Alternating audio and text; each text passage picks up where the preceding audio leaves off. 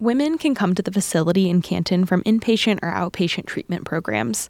Grace House's executive director, Carolyn White, says it's a safe living environment for women in early recovery. They can get a firm foothold into being clean and sober, and after they're there for 30, 40 days, they can go to school, uh, get a job, get a volunteer position uh, to start working themselves back into full community life. Six people can be at Grace House at a time, and 82 women have been admitted to the facility over the last five years. White says there's usually a spot open for when someone needs it.